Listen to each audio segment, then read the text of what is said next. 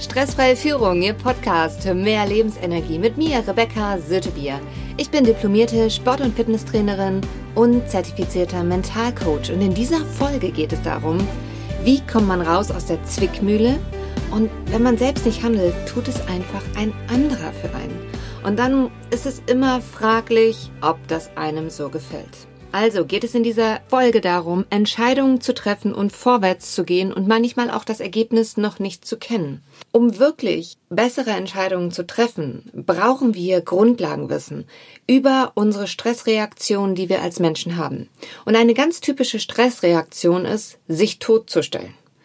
Das kommt aus der Steinzeit, man ist aus der Höhle rausgekommen, der Säbelzahntiger stand einem gegenüber und auf einmal, neurologisch, sagt unser System, wir stellen uns tot, in der Hoffnung, dass der Säbelzahntiger das so bewertet, ah, totes Stück Fleisch esse ich nicht und wir darüber überleben. Heute drückt sich das natürlich so aus, man weiß ganz genau, man müsste etwas ansprechen, was wichtig ist zu sagen. Und es ist egal, ob das im Team ist, zum Chef, zum Partner, zu den Kindern. Man weiß, dass es wichtig ist und man fühlt sich allerdings ohnmächtig, das zu tun.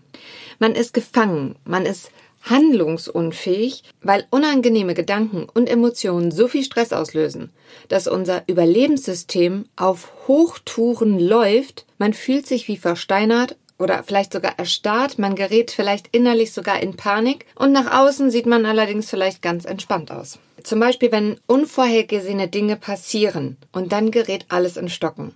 Wir Menschen wollen einfach vorausplanen können. Und wenn das dann nicht mehr so funktioniert, neurologisch geht unser Gehirn einfach in den Überlebensmodus. Blöd dabei ist einfach nur, wir treffen dann häufig schlechtere Entscheidungen, wenn wir im Überlebensmodus sind, weil die Kommunikation im Gehirn nicht mehr gut funktioniert. Jetzt gibt's konkrete Handlungen, um wieder zurück zur Gelassenheit zu kommen.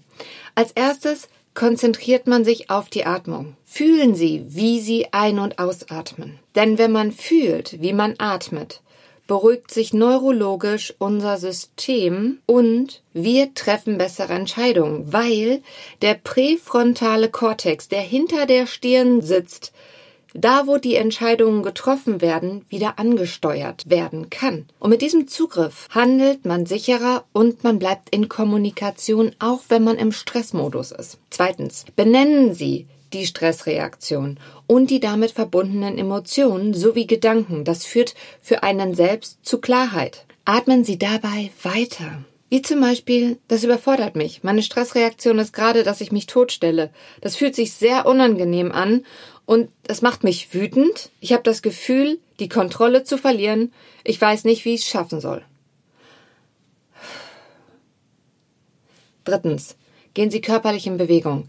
Stehen Sie auf. Verschaffen Sie sich weitere Übersicht, denn auch im Gehirn ist der Bereich, der unsere Bewegung steuert, steuert auch unsere Lösungsfindungen.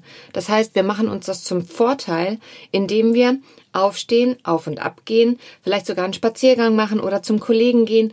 Man verändert den Blickwinkel und bekommt darüber eine neue Sicht und einen neuen Weg. Viertens. Stellt man sich nun die Frage, mal angenommen, ich wäre jetzt vollkommen sicher, was würde ich dann jetzt tun? Hier bekommt man wieder eine andere Ausrichtung. Wir gehen mal dahin, es, es passiert das Unvorhergesehene, Okay, was ist jetzt zu tun? Also wer muss informiert werden? Dass Termine vielleicht nicht eingehalten werden können? Wo müssen Rücksprachen gehalten werden? Welche Dinge lassen sich vielleicht auch verschieben? Wer könnte zusätzlich mit daran arbeiten, damit wir die Zeitplanung noch einhalten können? Wer hatte vielleicht schon mal mein Problem und wie hat derjenige es gelöst? Mit wem könnte ich noch direkt über Lösungsansätze sprechen und mich austauschen? Fünftens, wirklich in die Handlung gehen. Also danach handeln. Schreiben Sie die E-Mails, telefonieren Sie, passen Sie die Planung an und auch wenn man sich nicht in der Lage fühlt, weil es sich unangenehm anfühlt, tun Sie es trotzdem. Das Unangenehme wird meistens besser oder geht ganz weg, wenn man anfängt zu handeln und etwas zu tun. Denn es kommt unterm Strich sowieso raus.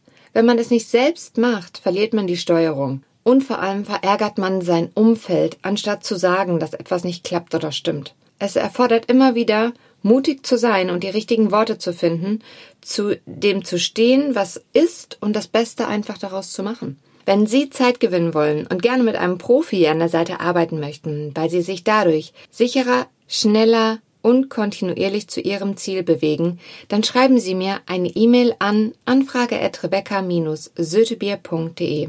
Ihnen hat diese Folge gefallen? Teilen Sie sie gerne mit Kollegen und Freunden. Alle Verlinkungen finden Sie unten in den Show Notes.